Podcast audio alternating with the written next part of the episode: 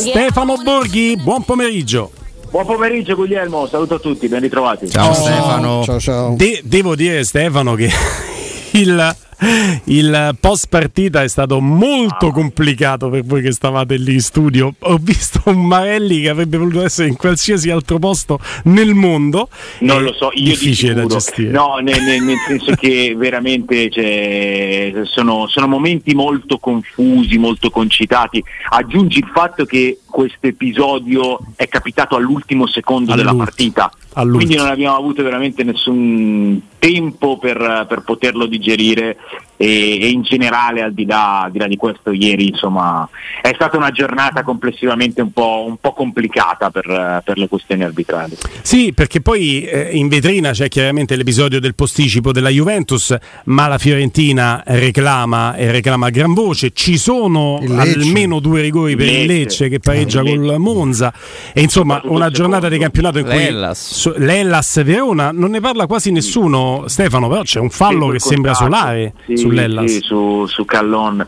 Sì, no, beh, non solare come altri episodi, però, però anche quello, anche quello va nel, eh, va nel calderone, sì, sì, una- un turno in generale direi una domenica molto complessa, cioè, insomma eh, non è la prima volta che succede, anche se la portata di, di- di qualche situazione è forse massima. Eh, il problema, sai qual è? Il, problema è, il mio primo problema è quando non si parla più di calcio, si deve, si Sì. deve parlare di queste situazioni, però cioè, in certi momenti eh, è comprensibile. Ma il problema è quando eh, fai fatica anche a trovare un meccanismo per il quale quello è potuto succedere. Mm. Ci sono stati ovviamente dei, dei- dei cortocircuiti, ci sono stati altrettanto chiaramente degli errori e l'errore si, si può e si deve accettare. Perché l'errore è, è da parte di tutti quelli che fanno, da chi arbitra, chi gioca, chi come noi commenta, eh, l'errore si deve accettare. Quando però ci sono situazioni cioè, che, che- che sono molto difficili da, da comprendere, da capire anche solo nei meccanismi che poi possono essere viziati da un errore, ma sono dei meccanismi, allora lì, lì- lì subentra un po, di, un po' di perplessità, sicuramente di difficoltà anche nel, nel- nel fare quello che noi dobbiamo fare, ovvero spiegare alla gente quello che è successo. Ecco, per chiudere il discorso arbitrale switchare anche sul campo che insomma ci piace di più commentare, sicuramente più il giardino di casa di, di Stefano, però l'ultima domanda la vorrei fare generale e riguarda tutti, eh, quindi chiedo anche a voi qua in studio. Nel momento in cui c'è un episodio così impattante come Acerbi, quel gol, linee tracciate male, errore proprio di procedura nel valutare una posizione. Nel momento in cui c'è la situazione di ieri sera di Candreva, non rischia di perdere credibilità uno strumento che in realtà nasce come oggettivo? Il fuorigioco è quando si traccia la linea e io ci credo ciecamente. I giocatori in No. campo non rischiano di non credere in più a quello che viene detto loro. No, questa è una cosa, scusate, intervengo io per primo, questa è una cosa sulla quale bisogna fare una, una chiarezza netta. Eh, non è un problema dello strumento, è un problema di errore di chi lo utilizza. Ecco, questo mi, mi- mi Sì, ma sembra- certo, ma infatti non è lo strumento. Ripartiamo da qui, ripartiamo da qui, adesso abbiamo un uh, stop and go, tra tre minuti ripartiamo da qui, un quarto d'ora filato senza più interruzioni, come non far perdere credibilità anche nei confronti dei calciatori, rispetto ai calciatori nello strumento tecnologico. Borghi, qui stavamo. Eh, sì, ma te l'ho detto, cioè, mi mi sembra molto chiaro che non sia un problema di strumento, ma un problema di errori che, come dicevo prima, eh, sono da accettare da parte di chi utilizza lo strumento. Lo strumento è indiscutibilmente utilissimo e un miglioramento. Eh, poi ci sono degli errori anche perché se torniamo sull'episodio del, del gol annullato alla Juventus, eh, la posizione di Candreva lì, come dicevo prima, è stato evidentemente qualche cortocircuito, eh, però eh, io rimango ancora eh, convinto del fatto che la cosa che più mi perplime è, è il considerare attiva la posizione di Bonucci indipendentemente dal posizionamento di Candreva, è lì dove io non, non, non, non esco convinto. Mm. Eh, Sai che poi il dibattito si, si, chiude con la posizione di Candreva, però sarebbe stato un dibattito molto serrato sulla posizione di, di Bonucci, perché per esempio Roberto è, è, tra quelli e sono anche tanti che dicono no, no, no, è fuori gioco, è attivo, incide. Ma no, in realtà Stefano, no, per, eh, io non, non ho le competenze arbitrali, mi sono appoggiato a due ex arbitri internazionali di grande peso che mi hanno detto guarda questo qui è un episodio in realtà per noi abbastanza chiaro ma è come se nel regolamento non dovesse succedere, cioè è, una situazione talmente imprevista però regolamento alla mano, un giocatore che prima che il pallone entri si muove di fronte a un portiere in posizione di fuorigioco lo rende sempre fuori gioco. Poi è rarissimo, non risuccederà mai più? Probabilmente sì, ma tu ti devi immaginare, così mi hanno detto Stefano, perché se io dovessi ragionare da tifoso e della Juventus faccio fatica, però ci provo, ti, ti direi inconcepibile annullare una cosa del genere da tifoso. Ma perché una... non impatta sul portiere, non impatta sul difensore. No, no, però aspetta, io. aspetta, perché l'esempio che mi hanno fatto a me è come quando un calciatore che va verso la palla comunque, ma in fuorigioco, ma non la sfiora di mezzo, comunque fa fermare l'azione dell'eventuale compagno che ci sarebbe arrivato e non ti era nessun beneficio a nessuno da quella cosa in fuorigioco. Ho detto, la devi vedere così. No, no, eh, no, no, no. Eh, io ovviamente non, non, ragiono da tifoso, ragiono da osservatore, eh, il, però il regolamento parla di eh, posizione che diventa attiva nel momento in cui un giocatore impatta sull'azione, quindi impatta su eh, un, un, giocatore avversario, eh, intervenendo con un impatto sull'azione di gioco per, per attivarsi appunto per disturbarlo. E se, secondo me però entriamo nel campo dell'interpretabilità anche, mm. anche qua. Beh, lui eh, impatta sul difensore della Salernitana e si muove no, davanti a Sepe. No, minimamente, mm. è il difensore della Salernitana che lo trattiene. Eh, Stefano, mm. il fatto che lui schermi il portiere non, non è considerato Ma impatto. Non c'è, prende, no, no, non scherma nessuna visuale al portiere, mm. è fuori dal cono di visuale del portiere mm. e, e Sepe non sarebbe mai arrivato sul colpo di testa di Milik, ma non, per me ragionando sull'azione che come ben capirete ho rivisto certo. eh, decine di volte non c'è nessun tipo di interferenza per me Comunque eh, si dibatte, nel senso c'è chi dice da una parte, c'è chi dice dall'altra. Io sono sincero, difendere la Juve mi viene molto difficile, quindi non difendo la Juve, difendo un senso di giustizia. Se sul primo palo colpisce Belotti,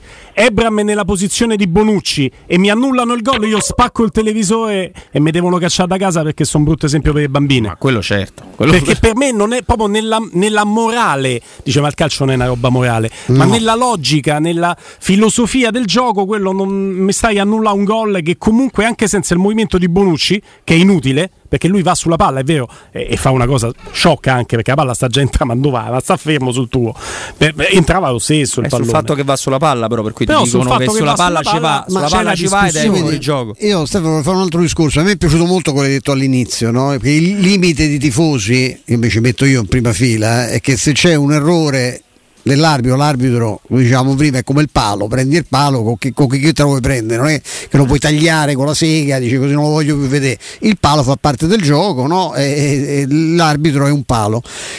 A me 9 volte su 10 l'arbitro che sbaglia non è un arbitro, non è, c'ha le corna, perché c'ha le corna e mi piace anche dirlo, cioè. mi diverte.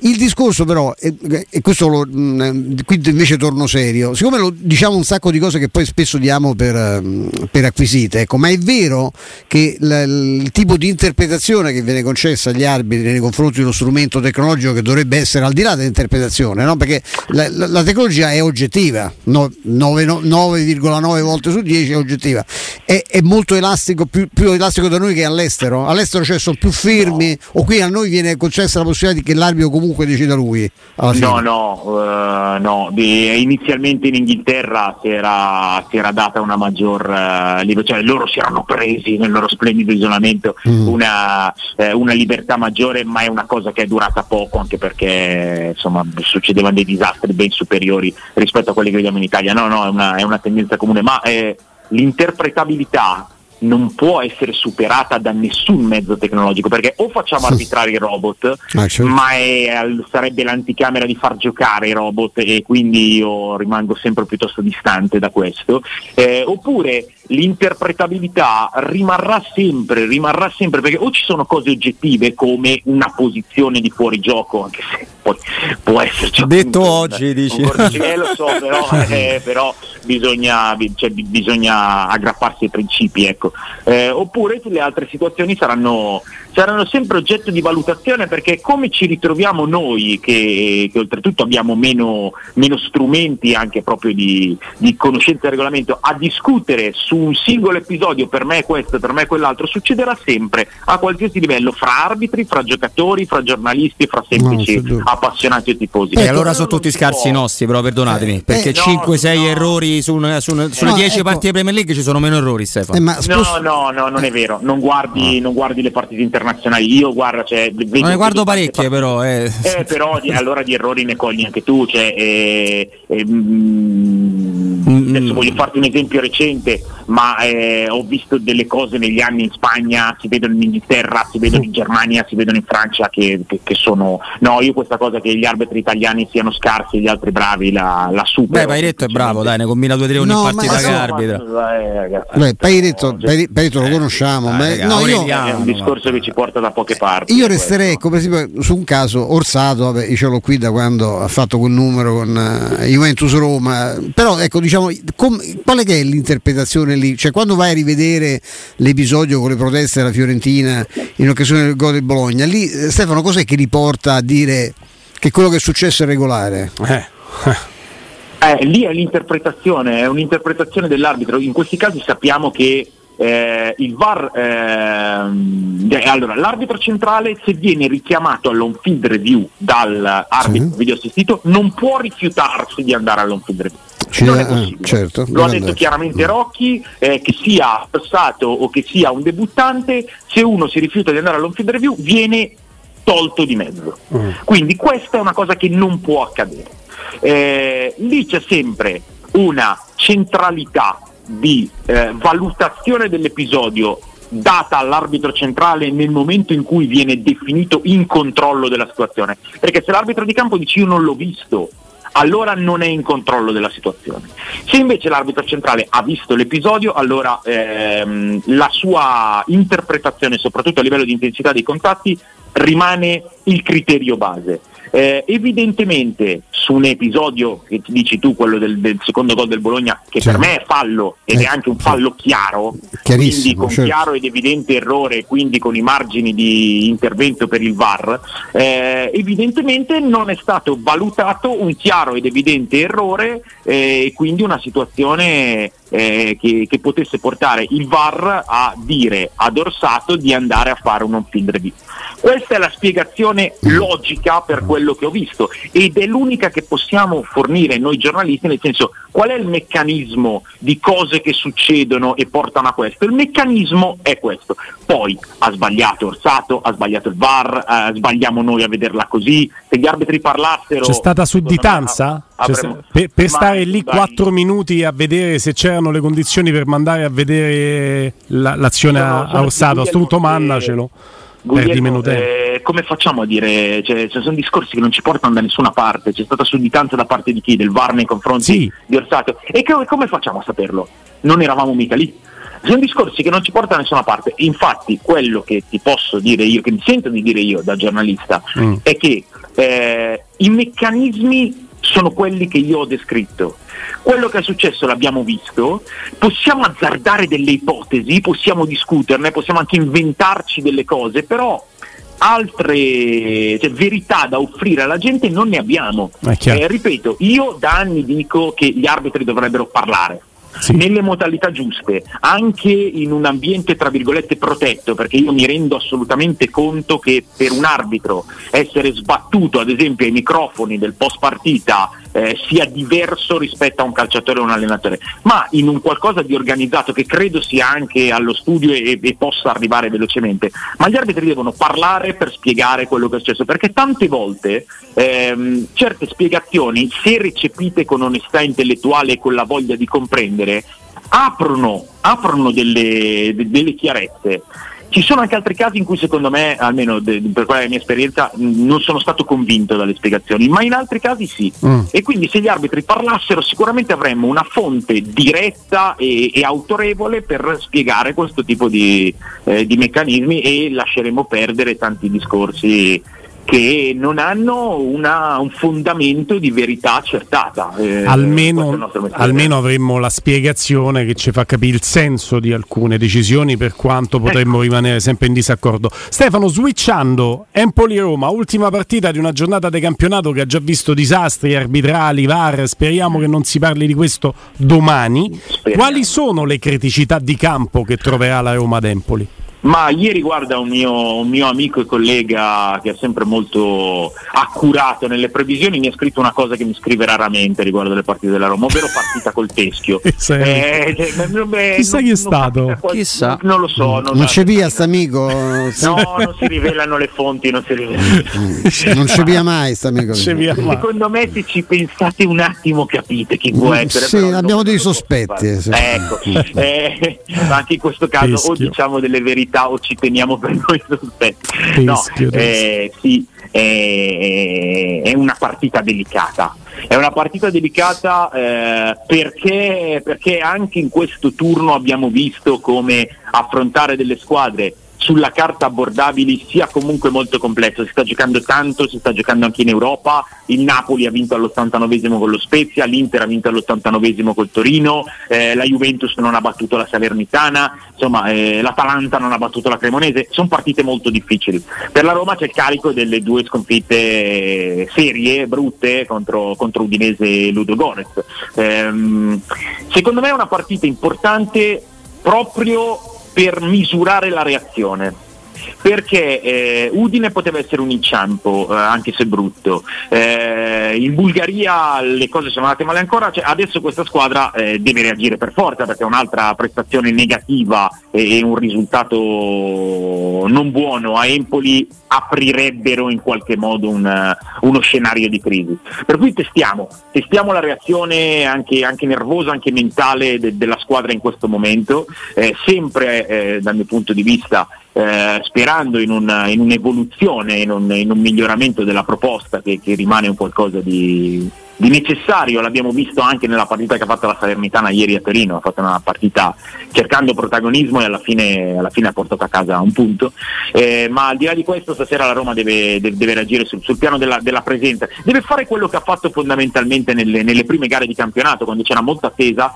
c'era un calendario abbordabile, e, e, la Roma, seppur non brillando, seppur mostrando a mio modo di vedere delle necessità di miglioramento, comunque i risultati li aveva fatti. Tra l'altro, Mitana, hai, hai detto bene calendario abbordabile, ma poi devi essere bravo a portarti a casa l'abbordabile. Guarda che cosa hanno fatto Salernitana e Cremonese l'ultimo turno. Ma anche l'Udinese stessa che ti ha strapazzato sta dimostrando di essere una squadra di assoluto livello. Tutto. Ma infatti il dispiacere di quello. Una, cosa incredibile ieri. Eh? Ah, infatti il ah, dispiacere. Ah, alla fine, era vinceva il Sassuolo. Eh. Assolutamente, ma eh, il dispiacere della partita di ieri di Torino è, è, secondo me più sulla Serenitana che sulla Juventus. Perché la Serenitana, se le, al di là di come va, partita, fa una grandissima partita. C'è un giocatore della Salernitana che l'ha detto, dice no, per noi sono due punti persi. Piontek. Piontek, Piontek, sì. sì. però eh, proprio ragionavo anche a caldo su queste, su queste frasi, ne ho parlato con Nicola. Eh, è vero, cioè, questa è la mentalità propositiva però se noi Juventus Salernitana prima della partita il pronostico 99 volte su 100 va sulla Juventus Juve, chiuso, certo. chiuso, per certo. cui per la Salernitana è un punto guadagnato ma fondamentalmente certo, certo. rispetto sì, a una ipotetica tabella Stefano, ma di, dimmi al volo eh, io mm. d- premesso che lo adoro ecco Nicola è per quella dimensione lì o poco più o è un allenatore talmente bravo che può aspirare anche un giorno a allenare una, una formazione Anche io lo adoro eh, ma per me, per me, è veramente un bravo allenatore e sono molto contento che quest'anno abbia avuto finalmente la possibilità di iniziare la stagione perché se lo strameritava sì. e guardate cosa sta facendo. Con una squadra che è stata costruita in modo secondo me molto, molto interessante perché ha preso tanti giocatori di, di livello tecnico eh, e li ha pescati anche bene di Iena soprattutto di e eh, anche altri ha, ha, preso veramente bene. Nicola è un bravo allenatore, è sempre stato dipinto come l'aggiustatore, il motivatore, sì. ma perché si è ritrovato sempre in situazioni disperate e ha fatto dei miracoli assurdi, eh? Crotone e Salerno sì. l'anno scorso, ok, ma in mezzo ha salvati il Genoa e il Torino che erano avviati veramente verso il disastro, li ha salvati e in entrambi i casi non è stato riconfermato con delle scelte secondo me molto discutibili. Però eh, meritava questa occasione È un bravissimo allenatore,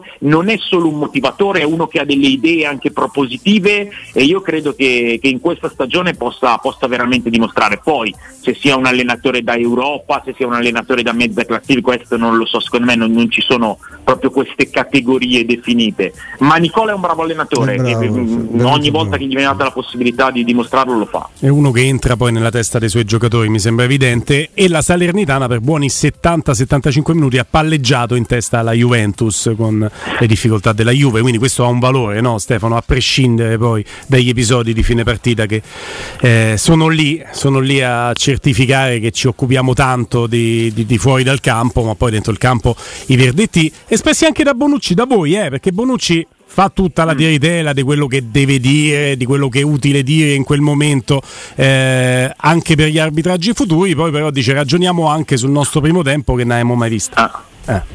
Eh sì, sì, eh, secondo me ha fatto, ha fatto un'analisi molto, molto, molto, centrata, molto sì. lucida Bonucci. Ma poi non ti eh. tiro in mezzo perché se no ci sarebbe da dirti, ma non ti tiro in mezzo, ci sarebbe da dirti mm. come Bonucci nel 2014 dopo Juve Roma 3-2 con gol in fuorigioco segna Bonucci ma in fuorigioco Vidal, non è che mi parla del fuorigioco attivo e passivo, di quanto impatta Vidal, mi dice ha vinto anche stavolta la squadra migliore e gli altri piangono e stavolta il piantarello se è fatto Bonucci ce ne facciamo una ragione Attenzione, Stefano Borghi. Ti ammiro veramente tanto, non solo perché fai le rime baciate, ma anche perché ti ricordi eh, del 2014. Tutto, tutto. Io non mi ricordo niente del 2014. Tutto, amico mio, tutto quello che riguarda la Roma. Ti voglio bene, un eh. abbraccio. Ciao Stefano. Un Ciao, a, domani, a domani Stefano Borghi.